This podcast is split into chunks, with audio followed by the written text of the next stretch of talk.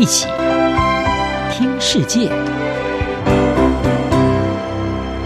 欢迎来到一起听世界，请听一下中央广播电台的国际专题报道。今天的国际专题要为您报道的是台山核电厂外泄事件，凸显中国核安以及透明度的疑虑。中国广东省台山核电厂在日前传出辐射外泄，而整个事件经由美国有线电视新闻网 CNN 以及参与台山核电厂营运的法国核能业者法马通在六月十四号对外披露之后，引起了国际关注。在法马通警告有迫在眉睫的放射性威胁之后，中国最初是否认有安全疑虑，但是后来在十六号是坦承，台山核电厂一号反应炉内六万多根的燃料棒当中约有五根损坏，但是他们说没有辐射外泄。而台山核电厂事件也引起美国政府高度重视，同时密切的注意后续发展。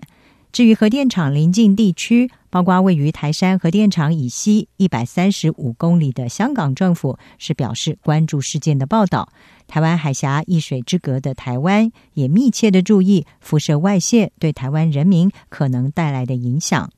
虽然台山核电厂辐射外泄尚未明朗，但是《纽约时报》的记者布拉德社在六月十六号就撰文指出。美国和欧洲的核能科学家在接受采访的时候说，台山核电厂燃料棒周围的水和蒸汽当中放射性气体的积聚，虽然在其他反应炉并不罕见，但是往往是设计、制造或者是管理不良所出现的情况。彭博社的专栏作家菲克林，他也撰文分析，核能安全就像是飞航安全，必须要维持良好状态。但是要达到这样的状态，有赖于一种偏执监管文化，也就是以最大程度的关注和透明度来处理最细微的问题。在台山核电厂事件当中，中国监管单位似乎没有这种谨慎处理的态度。南加州大学工程学的教授，也是核能安全专家梅什卡蒂，他就指出，在震惊世界的一九八六年车诺比核灾，还有二零一一年的福岛核灾当中，政府监管机构还有电力公司内部缺乏这样子的监管文化，可以说是导致随后发生事故的关键因素。梅什卡蒂说：“台山核电厂事件应该是中国从车诺比和福岛事件当中吸取教训的一个警讯，同时要自我反省。除了台山核电厂之外，中国核能管理表现不透明，也让人担忧的，还有位于福建省沿岸的长表岛有两座纳冷式的快中子反应炉，预计会在二零二三年还有二零二六年开始投入生产。”卡达的半岛电视台在五月中旬曾经报道，这两座反应炉未来将会用于生产布，而布是居民两用的核材料。鈽进行再处理之后，可以用在其他核反应炉的燃料来源，但是布也可以用来生产核弹头。不过，自从中国在二零一七年开始停止向国际能源总署来申报它每一年民用布的库存量之后，长表岛这两座生产布的反应炉就格外的引人注意。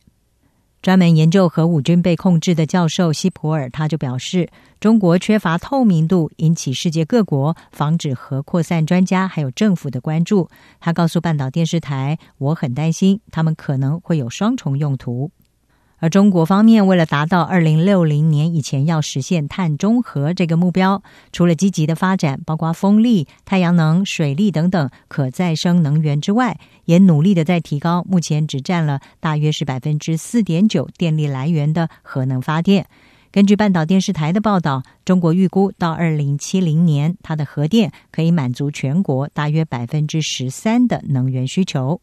彭博社的专栏作家费克林就呼吁。中国政府为了人民的健康，以及为全球污染最严重的电网加速脱碳，必须要确保核能发电部门它的安全还有透明度，免于来自政治和公关事务的干扰。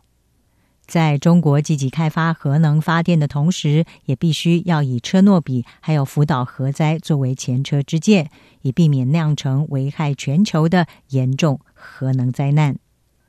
以上专题由张子清撰稿，海青青播报。谢谢您的收听。